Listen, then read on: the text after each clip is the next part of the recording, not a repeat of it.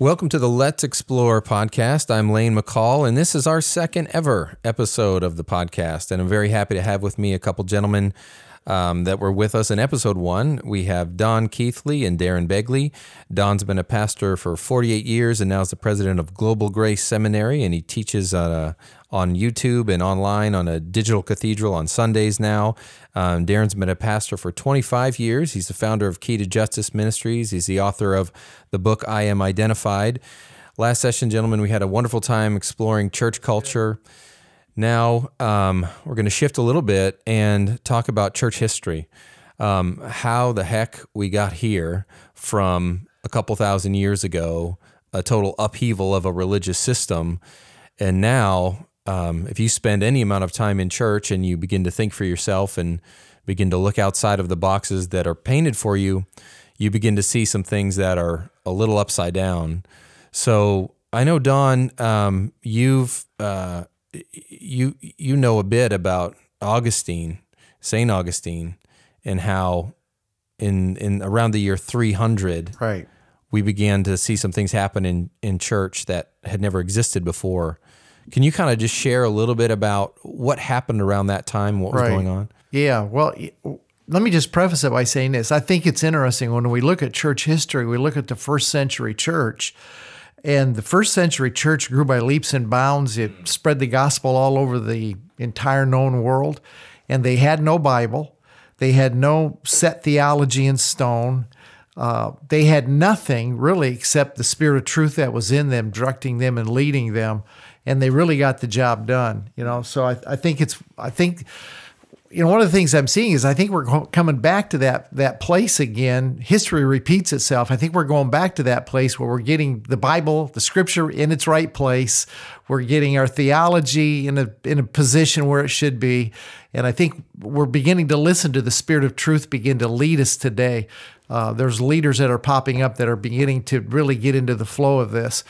So for the first 300 years, the church kind of went along. There were some upheavals, there were some things that happened, but for me, the first big turn was Augustine. He planted two major doctrines in the church that have influenced the Western church to no end and have created, for me, the major difficulties that we face in trying to get people deprogrammed into maybe some truth today. One of them was the doctrine of the Adamic nature, that man was born in sin, separated from God in a sinful nature, that when God looked at him, he was upset, he was angry. The other doctrine that Augustine is well known for is the doctrine of eternal conscious torment we call hell, and he began to propagate that, and the church took it on. The Eastern Church, when there was the split, the Eastern Church really never adhered to Augustine like the Western Church. So when we look at church history, for me, Augustine was the guy that set in motion some of the things that we're having to deal with today that are the sacred cows, that once we disrupt those and bring those down, then everything else becomes a little bit easier to deal with. You know, you mentioned something in your first statement. You said they were getting the job done, right? Like it's early. What the heck are we doing? Like, what is the job of the church? What's this big mission? Because I'm coming out of a place where I don't believe it's to save me from burning for eternity. I don't. I mean, I used to think that, and that drove me in fear. But what did Jesus come to do? Did he came to stop you from burning for eternity, or did he come to do something different? What do you guys see that as? Well, I think Colossians is clear. He came to reconcile all things. And, you know, in doing that, we have made it about, you know, going to a building, paying our dues, giving money, you know, doing things that make us feel better about ourselves outside of the relationship with him. Mm. So rules and regulations without relationship always equals rebellion. And I think, you know, when you look at Augustine and what he did, he was tormented within himself. He had his own sexual issues that he couldn't overcome. Mm-hmm. And so you see him, you know, a lot of times the hardest person on someone is them. Mm-hmm. And so he was condemning himself. His own heart was condemning him. And so out of that place, he came with some doctrines and with some theology that it really didn't exist before. And so from that place, you know, a system started to be carried out that, like Pastor Don was saying, it never should have went that way. Mm. And, you know, I say this all the time is we're not here to live by the Bible. Mm-hmm. Okay, we're here to live by every word that proceeds out of the mouth of God. That's a relationship. Okay, if you live by the Bible, once again, if you take things out of context, you can make the Bible say what you want it to say by taking things out of context. And here we see nations that don't even have the Bible, and they're doing some of the greatest exploits from God because we've made a worship service out of the Bible. Right. You know, and I think that's, Sean was saying, I think that's what's shifting is we're coming back and really starting to understand this is about a relationship with God. It's not about Him saving us from a place, okay? It's more about Him reconciling the decisions that Adam made, okay, and showing us that He's never separated from us. You know, we have this whole thing that, you know, God couldn't look on sin. Well, as soon as Adam sinned, God come looking for him, asking him where he was. It wasn't God hiding, it was Adam hiding. You know, and we've turned the whole thing around and said God's separated from man. God's never separated from man. God is always the pursuer. It's in our mindset, in our thinking, is we've seen God different. And what's happening now is we're confronting those things. And I preached a message this Sunday is the lie is never exposed as a lie until truth confronts it. If a lie confronts a lie, it's still a lie. But when truth showed up, because truth's a person, and when He shows up, then that lie is exposed for what it is. That's what's happening right now. Every Reformation that's taken place since the first century church has been toward getting us back to where I believe we're headed today. You know, we could run through a list of the church fathers, whether it was Athanasius, Origen, I mean, we could run through all of them. And all of them just kept building on this whole thing of doctrine, who's right, who's wrong, who's in, who's out. Finally, Luther goes to the door of the church and puts his 95 Thesis on. Then we've got a split now from the Catholic Church, and you know, and so we've got all of that. But it all comes back to interpretation of Scripture, and I don't know how we can get away from that. The first century church didn't have a Bible. They didn't have a building. They didn't have anything. They had a relationship. But when we look at church history, everything that was developed through our history has been to develop some kind of system to reach God. And the whole basis of reaching God is the premise that Augustine developed, is that we're separated from God. There's no Scripture that I can find that says God ever separated Himself from us. 2 Corinthians 5:19 says that God was in Christ reconciling the world to Himself. He wasn't reconciling Himself to the world. He was not ever in a place of not being reconciled to us. We were the ones that had the skewed vision. Colossians says we were the ones that were aliens and separated in our mind because of the things we did. We didn't think God was pleased with us. So, and that was all developed through church history. And it's just been one layer on top of another until finally today, you know, we're coming back, I think, to that first century position of okay, let's not. Darren said and so correctly that we're to live by every word that proceeds out of the mouth of God. Well, the word that proceeds out of the mouth of God is not the Bible. The word that proceeds out of the mouth of God is the word He's speaking to us. It's present truth today. And what we've done is we've said the Bible is the Word of God. The Bible doesn't even make the claim itself to be the Word of God. The Bible never says it's the Word of God. There's only one Word of God, and He was made flesh and dwelled among us. So that's the living Word. That is the Word of God. So we've made the Bible the fourth member of the Trinity, and in making it the fourth member of the Trinity, we've elevated it to a position that it was never intended to be elevated elevated in. And so the first thing that anybody says when they're challenged or light comes is, well, you know what the Bible says, because that's been our go-to position rather than the Spirit of truth. And what do you feel inside? What's he saying to you? What's he directing you to do? What's he saying? You know, how's God leading us today? And that needs to be where we go to first. And that's where they were at in the first century. From first century on, we began to develop systems and means to take us away from what made us good to begin with. When I say good, in propagating the gospel, the abundant life that Jesus came to give us, the advancement of the kingdom, everything they did in the first century was disintegrated by church history. And every time a church father began to emerge, it was always to move us away from, I don't think it was consciously, but move us away from the roots that we had to begin with. So today, I think we're coming back to the roots. We're seeing the restoration. What is it? Acts 3:21 says that we will see the restoration of all things that were spoken of by the prophets. I think we're restoring back today in our minds, our consciousness. We're beginning to discover who we've always been. But who we thought we were was covered over with all kinds of religious garbage and trash, and that's all being cleared away today, and we're starting to see ourselves the way that he sees us. In 1 Corinthians 13, it says that we will come to the place where we are known as we are known. We'll know ourselves as he knows us, and that's where we're at the threshold of today, is seeing us like he sees us. It's like we've built these systems on one singular idea, and that idea is that there's a problem. There is. We're starting with a problem.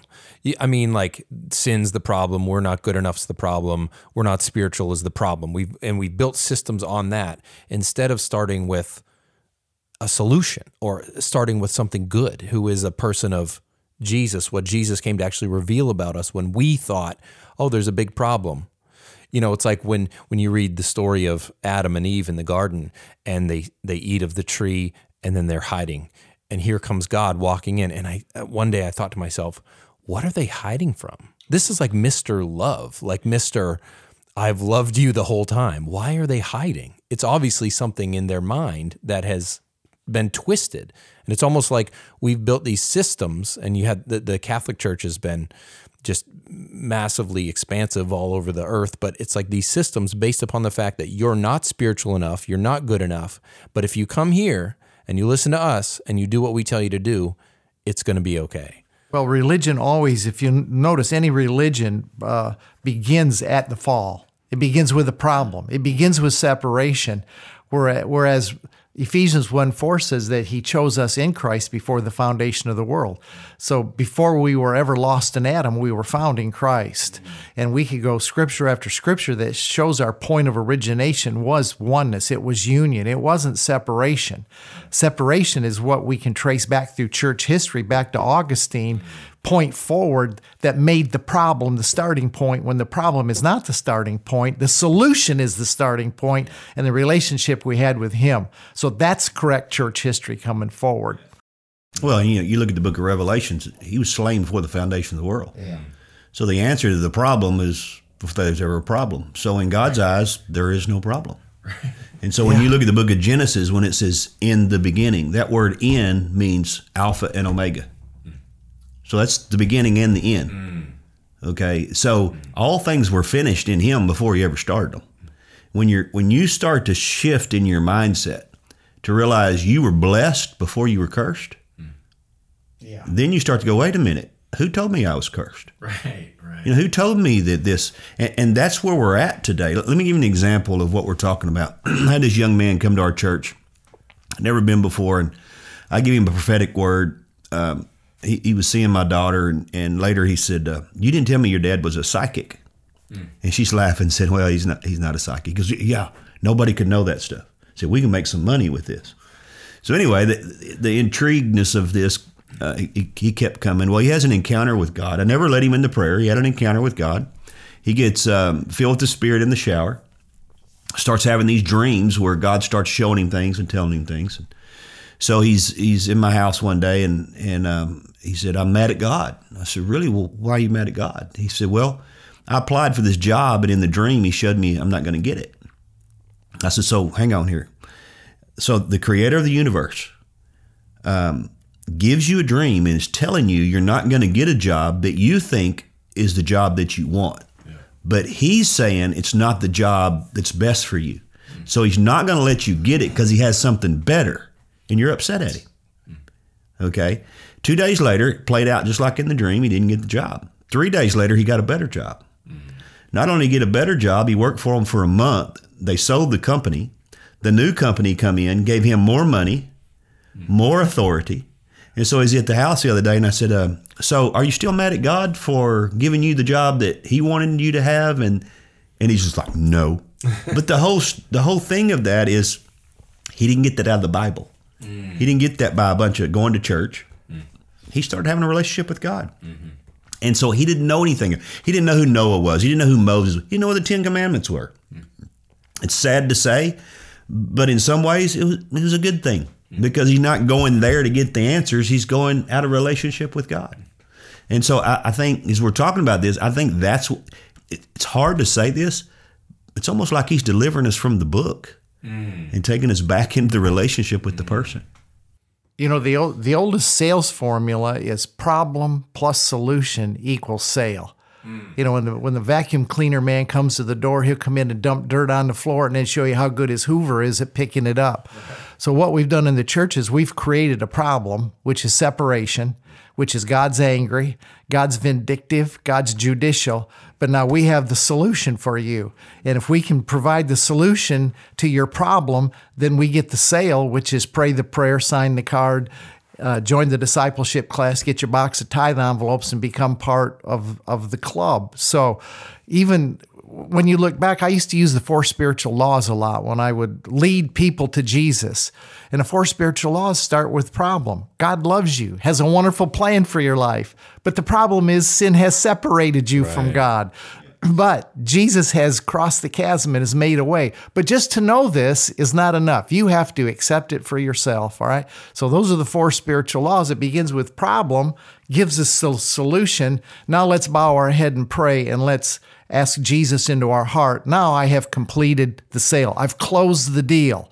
And I leave feeling, man, I led somebody to the Lord. I showed them the problem, gave them the solution. They bought, and now we've got another one that's part of the club.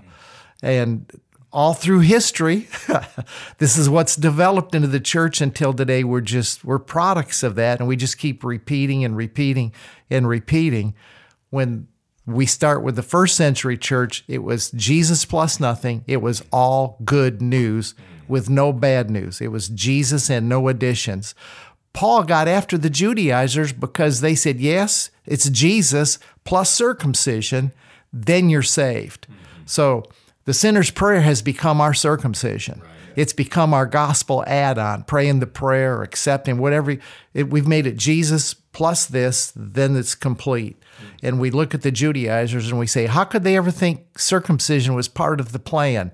And yet we've turned right around through history, especially with, in the 17th century with guys like Whitfield, Jonathan Edwards, John Wesley. Those reformers are the ones that really brought this altar call, pray the prayer, make the decision, and now you're in.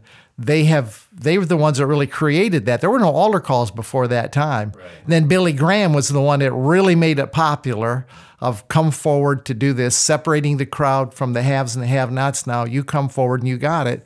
And so because it was so successful, the church picked it up, and it's done on every local church now. Right. Well, then here's the other thing, though. They tagged on with it, that when you accept Christ, then you'll have more problems. Yeah. And then I've dealt with, especially with youth. You know, I was driving down the road with this guy one time, and he told me, I said, how come you don't come to church anymore? And he said, well, they lied to me. Well, so what do you mean? I was, well, the preacher told me if I'd accept Jesus into my life, I'd have any more problems. He said, I did that, and my problems got worse. Wow. You know, and it's almost like you start with a problem, Jesus is the answer, and then we tell them they won't have any more problems. Well, that's not what Jesus said. Mm. He said, of course, he's the answer to the problem, but the answer to the problem is a relationship that you have with him, that now you're journeying in life with him. Mm-hmm. Life has obstacles, period. And when you have Jesus, he helps you to go through those obstacles and overcome them. Mm-hmm. Never said there's not going to be obstacles. Matter of fact, he said, you're going to have tribulation, but be of good cheer. I have overcome. Mm-hmm. You know, so the thing is They sold a bill of goods, but then they even lied in the reality of what they're selling, because it's almost like this too good to be true. Hey, you'll never have another problem if you'll just say this prayer. Well, it's nothing about the prayer. It has to do with that relationship. It's kind of like marriage. You know, in marriage, it's not about that we're not going to have problems in our marriage. But now I have someone in my life that I'm committed to in my life to walk through those problems. Mm-hmm. And you know what? The joys are so much greater than any obstacles that we're dealing with. As a matter of fact, you look at those obstacles and you turn back and go, man, I am who I am because I went through that. Yeah. And that now I'm a better person for that. Yeah. Okay. It teaches you things you can't learn any other way. You can't be an overcomer if you don't have something to overcome. But you can see how when you look back at history, all of these things are deeply ingrained. I mean, you're talking about hundreds of years of believing it one way.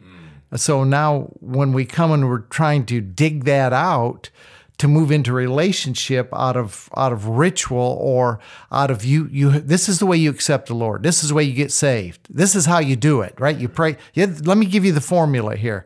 This is what'll turn it for you. And we've done that since the time of the 1700s. We've done it 400 years. That's the way my daddy did it, my granddaddy did it, his daddy did it. So why would it be any different today, right? Nobody questioned it. And that's led back, way back then, to Augustine and the problem that he settled into the church, that yes, you got a problem, and now we have to come with a solution. Jesus is the solution, which he is. He is the solution, but it's not to the problem you presented. Yeah. Because there was no problem that you brought to us, right? He came to show us how to really live a life that was abundant and full, and a life that we've always had, but we're blind to it. So now the job today is opening people's eyes, not making a decision. It's opening eyes. Yeah. It's shining light. It's bringing truth and revelation, which is progressive. People's little peepers get open a little bit, and once they begin to see, then they want to see some more. So it's not. I'm not anymore trying to get people to make a decision. I'm trying to get them to understand who they've always been. And once they start tracking that, then they get hungry for more. All right. My job is to make disciples, not converts. Right. There's a difference between a convert and a disciple. I used to make converts to what I believed. But a disciple is a process. Discipleship's a process. It's a little at a time, here a little, there a little, and it's a conforming to the image of Christ as we go. That's what the fivefold ministry is supposed to do, isn't it? Yeah. Bring us to the measure of the stature of the fullness of Christ. Yeah, but here's the curveball in that as well, though, which is I just laugh at it. I just like, oh my gosh, is they give us all that, and then now the times that we're living, they say, well, you know, it's the last days. So there's this great falling away. And so all these people that are in love with themselves and doing all these things, they go, well, see, there's nothing you can do about that because it's fulfilling prophecy. And I'm looking at that going, wow, you're setting yourself up so where you can't fail as a minister, because you got a problem. I got the answer. I give you the answer, and then you walk away and go back into your problems. But you know what? It's the last day, so you're going to do that. There's nothing I can do about it. Darren, so I'm protecting myself all the way around. Darren, historically, when did that rapture thing start? How did that ever weave its way into the church? 1830s with Scofield and Darby. Mm-hmm. And Darby was preaching this stuff, and he was actually in Scotland, and this little girl had a vision. And now what they don't tell you is Darby was teaching this doctrine in that home. Then the girl had a dream or a vision. Okay. They don't tell you that part. And from there, Scofield was underneath Darby, and he brought it back to America. And then he wrote the Scofield Bible. Yeah. Now, if you go back and study Scofield, he was a rascal, man. He did time in jail, swindled his mother-in-law out of money. Now, listen, I did time in jail, but he did it after, quote, he was walking with God, not before. and so what he did, he wrote the Scofield Bible, and then he put his notes in it, his footnotes. Well, you have to understand something. In the mid-1800s, like I talked about a while ago, there's a lot of people very uneducated, couldn't read. And so even people that did, they just took it that as what he wrote was, that's the Bible. That's the truth. So he put his doctrine into that, which was the pre-trib doctrine and the rapture and the 7 years and the tribulation and all this stuff, okay? And so then when people would read it, that became the belief system of the day because that was the Bible of the day. Mm. And they just looked at it as, well, that's the Bible. No, that's not the Bible. That's his interpretation of what he's saying from the Bible, okay? That all come from a girl having a dream. And here's the crazy thing. Their doctrine didn't even believe in divine dreams. Mm. But yet it all come from a girl having a dream in Scotland. Wow. And so when I start doing some history studying and just finding out where this came from, I was amazed at some of the things that I uncovered. I'm like, oh my gosh, today we would look at this guy's, he has no credibility to even believe what he was saying. Wow. But because the church don't teach history, they accepted it, and it really got into uneducated people where pastors just said, this is the way it is, and they used it because it was a fear-based gospel. Yeah. So they could control people. They could get you to give money so you don't go to hell. They could get you to give money so you could go into rapture. Mm-hmm. They could get you to give money so you're right with God and ease your conscience on what you did that week. Mm-hmm. And so it really started coming out of this scenario of control and resources. Mm-hmm. And when you take that away, then it becomes scary to the guy in the pulpit because now he's got to trust God and not use fear to get what he's trying to get to even make a living, you know? That was one of the things that started to wake me up. The church I was a part of was, you know, they taught tithing the way that tithing is taught nowadays. And I used to think, oh, I can get this person to convert. I can lead them to Jesus, but then I got to convince them to tithe. And it was like such a hang up. Like, how am I going to do this one? And, but it's such an interesting thing to think that, okay, you're good, Jesus loves you, you're okay with God, but if you don't give 10% of what you make to your pastor, then your whole life's cursed. Yeah, anyway, exactly. So, exactly. I mean, but when that broke off of me and I started seeing, wait a second, so you mean, and I remember sitting in a church meeting going, okay, they're preaching God will heal you, that God will forgive you, that God will make your life wonderful. And then I started adding the phrase, if you tithe, on everything that they said. Right. And it became real apparent that the whole gospel that they, quote, gospel that they were sharing was based on my own ability to pay money to this God or to this minister that they told me I needed to. So it wasn't really anything about what Jesus had done. He might have done something great, but really it was all about me performing, all of it. You know, actually it was just a better thought out plan than when the Catholic Church would get them to pay money to get grandma out of purgatory. Mm. Same thing, same basis. Sure. Is, you know, if you gave a certain amount of money, you know, and then so the leaders would go in and then pray your dead relative out of this place in between heaven and hell called purgatory. Mm. But it was all based on if you did something, not what God already did. Right. Well, and then you just take it right back to the same thing with tithing. We talked last session about Old Testament, New Testament, mixing them up, and that tithing thing comes out of Malachi, which is an Old Testament book. And the reason you tack tithing to everything is because the rest of that verse says if you don't tithe, you're cursed with a curse. Right. Right, so everything hinges around. If you're sick, you got a problem. You know, are you tithing? Are you behind on your tithes? And I used to use the month of December and tell people, if you're behind on your tithing, you can get caught up this month, but before the end of the year. Yeah, so you get blessed the next year. So you get blessed next year. Back to what he was saying about Scofield. I used to deal with Baptists, man, that thought the notes in Scofield were as divinely inspired as the Bible. There's no way around it. And I remember I actually ruptured the rapture in the early 90s. I came out and began to teach that there was no rapture, and I was as afraid to teach that as I was when I began to really understand the kickback from grace, because everybody believed in a rapture. Yeah. It was just an accepted truth. It's like Santa Claus. So when I came out and said, I don't believe there's a rapture, and we began to walk through it, I had a lot of pushback, not as much as the grace message, but there were people that it just destroyed them because their only hope was to get out of this mess. Yeah. To get to a better place. Right. Everything was about heaven and hell, which we'll get to maybe in another session. But because I wanted to escape the pull and the wickedness of the world. I would look for this rapture. And people made a fortune off of it. There was a series of books called Left Behind. Oh, yeah. And that's what led me to confess Jesus. Yeah, Left Behind. And there was a movie then that came in. Boy, it was and more scary the better. I had a group come into the church one time, and it was Heaven's Flames or Hell's Flames. I forget the name. Hell's Gates. And it came in, and let me tell you something, brother. They had this thing down. Oh, you get them to the altar, you get them to the altar. And we had just bought the church at that point, and I invited the banker that had financed it, who'd never been in church, but really I felt I had a good relationship. I invited him to that. He brought his wife and kids. I never saw that man again. And looking back now, I go, that was the dumbest thing that I ever could have done. But I thought, I'm really helping this guy because I don't want him to end up like this, right? So I'm going to show him this presentation. But the rapture thing, I think it's pretty well getting weeded out in some circles. Yeah. Well, the new generation just, they're not going to. It's a fairy tale. There. Yeah. But, this is, I said this the other day. I said, let's go back to the Garden of Eden.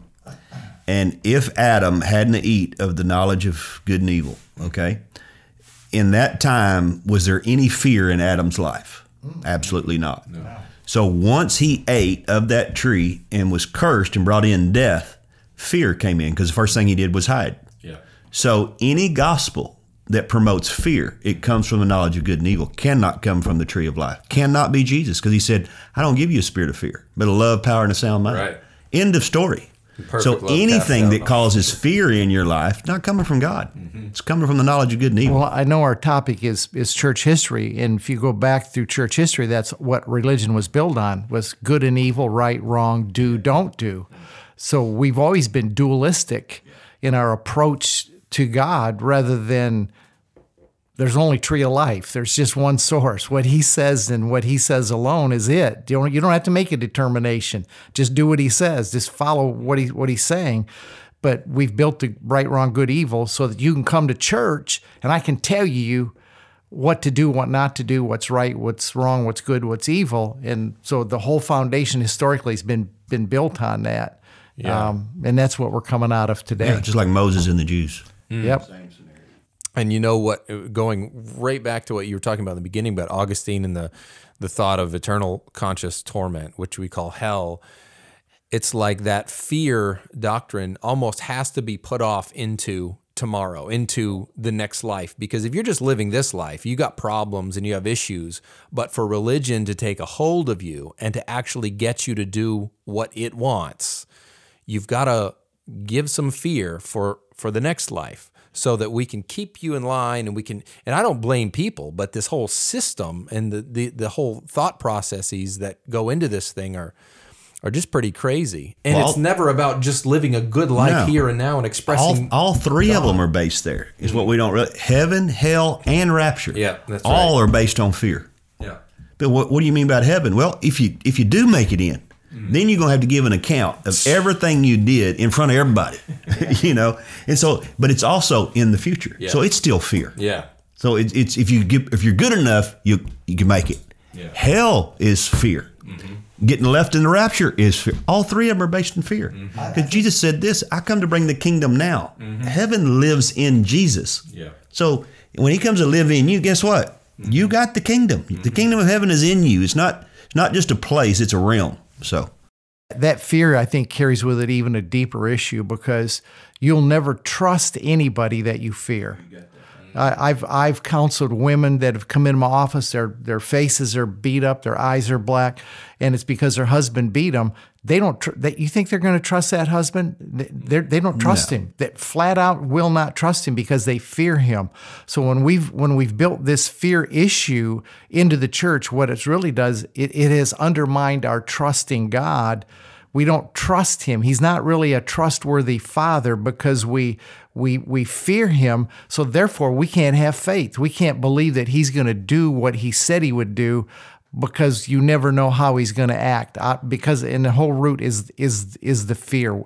So we've tried to get people to trust a God that they fear, and you cannot do it. That's mission impossible. It's almost like an alcoholic father. Mm.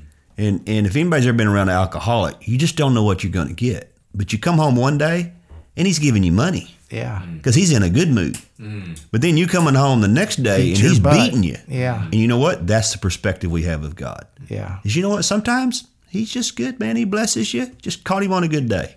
Yeah. But boy, you catch him on that day when it's not so good. Then all of a sudden, then you know you don't trust that. You're not looking forward to that. You're scared both days. Yeah. Because you don't know what you're going to get. And if that's your relationship with God, that's what you're getting in church. I'm just going, why would you go? That's where I was at. I'm like, I'm more tormented by going. Right. Yeah. Because that's what I'm hearing every week. And I'm just like, I ain't going to make it anyway. So if that's who he is, I don't want to know that God. Mm-hmm. And when I had an encounter with God and he started showing me who he was, I'm like, wait a minute. This is not who they told me you were. You know, and what he was doing was saying, well, whose word are you going to take for it? I think, well, I think I'm going to take yours, you know. And a lot of times, this is what's sad. A lot of times it takes crisis for us to get there. Yeah. But that's the mercy of God is even in our crisis, he'll use the crisis. He don't do it, but he'll use that crisis to reveal his goodness to you. So today we are in a modern reformation. Absolutely. It is a reformation. Right? A reformation of tradition, a reformation of doctrine, a reformation of our beliefs, a reformation of the way we do church. It's a reformation of everything that we've known. And so God's picked out these tough-skinned people to lead the way, to be the first wave of it, to break it for everybody else. The first wave on is always the big casualty wave. You know, when they hit the island in World War II, that first wave off the boats were the guys that got gunned down. And the next wave would push it further till eventually they took the whole island. And that's kind of what's going on today. You know, guys like Darren, they're reformers. They are reforming everything that has been done and cast in a wrong light. And they, you know, there's a price to pay for that. There's casualties that go along with it. So I think God has probably picked out some people that he knows can handle rejection, that can handle a little bit of rebuff and hard times to push that onto the shore for us so that the next generation can carry it. The older I get, the more concerned I am about leaving a legacy for the next generation. I want my grandkids to not have to start over again. I want to push it forward enough to where they can take it from where I end up and then move forward till the leaven leavens the whole lump and the whole earth is filled with the glory of God as the waters cover the sea. That's what I want. So I'm trying to push this thing as fast and forward as I possibly can. Well, about 10 years ago, I had resigned a church in Oklahoma, and I don't want to do this anymore. And I'm out jogging, and I heard him say, why are you running from what I've called you to reform? Mm. And I get an invite to go to a church, and I go to preach, and a lady walks up to me and said, you're not going to get away from the Sadducees and the Pharisees. And so, I realized then is, you know, and I told God, I said, God, I don't want to do it this way anymore. He said, I never asked you to do it that way in the first place. But I didn't know how to do it because that's all we were taught. So if you look back, like Don was saying, everybody that now we consider a hero in our faith, they were a heretic when they came out. Right. Martin Luther was a heretic.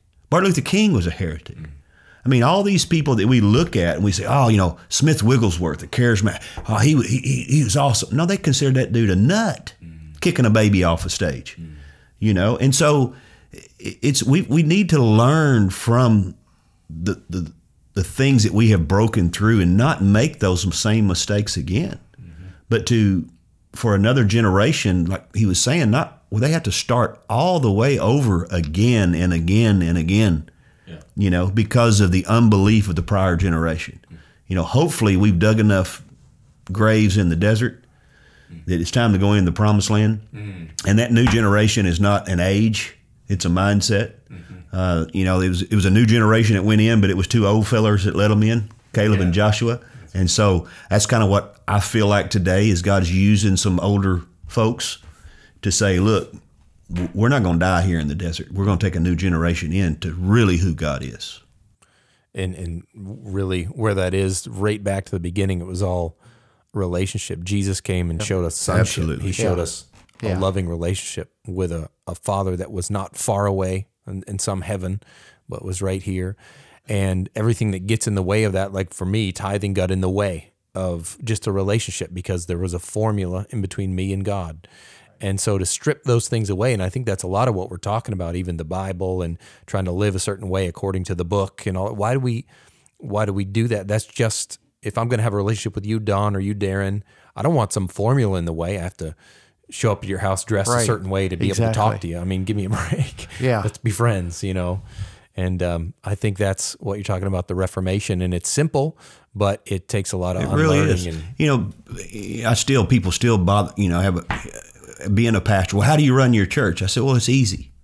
I said, you just come back to the two greatest qualities of my father. He's a lover, so he's a giver. Mm-hmm. I don't have to. It's not a tithing thing. Mm-hmm. It's he loved, so he gave. Mm-hmm. If people are blessed, they want to give so that you can take this message and be a blessing to others. Yes. That's simple. Mm-hmm. You don't have to manipulate them. You don't have to tell them and promise them all this kind of stuff. It's, look, if you're blessed, you're going to give. Why? It's in your DNA. Mm-hmm. Okay?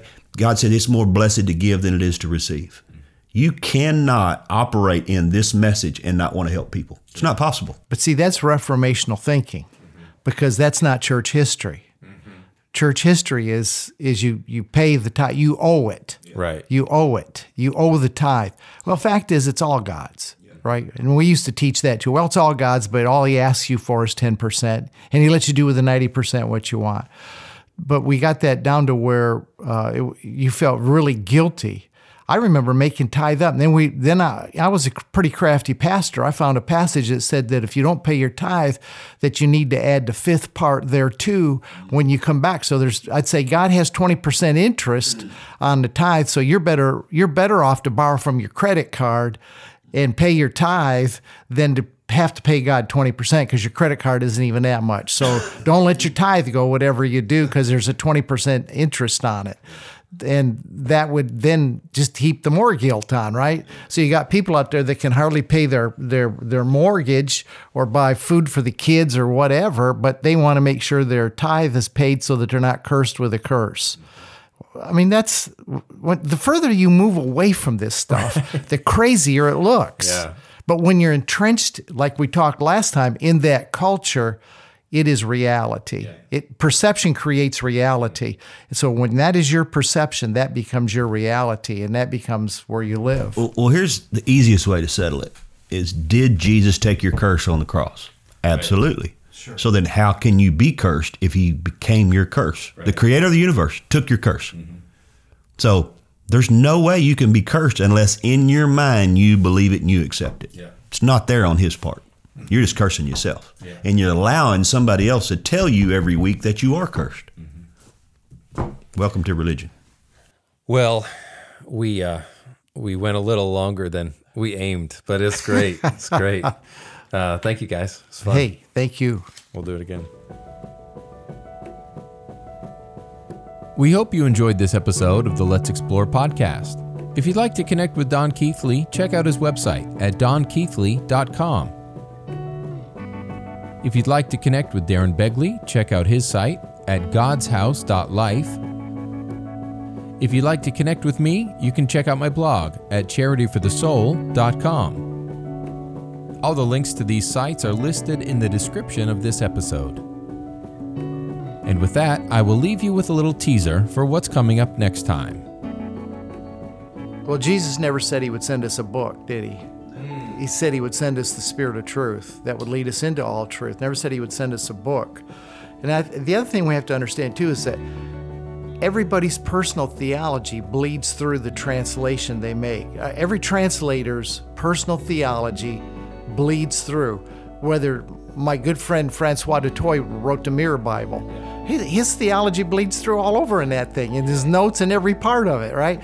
Now think about King James. That was the standard for a long time. Here's King James, who's the king, and he calls together a group of Catholic bishops and says, what I'm trying to do, guys, is to bring all the churches together into one. So I want you to translate the Bible, but make it so it's good for the church, but also good for the government. So we have a lot of verses that they've translated How do you think it came out that we should always pray for those in government authorities or that we need to submit to those that are church authorities? It's because a lot of the words were translated to bring us into that place where we give reverence to government authorities and give reverence to church authorities. So their personal theology, their intentions bled through a lot of the words that were interpreted to make it go kind of the way they wanted it to go.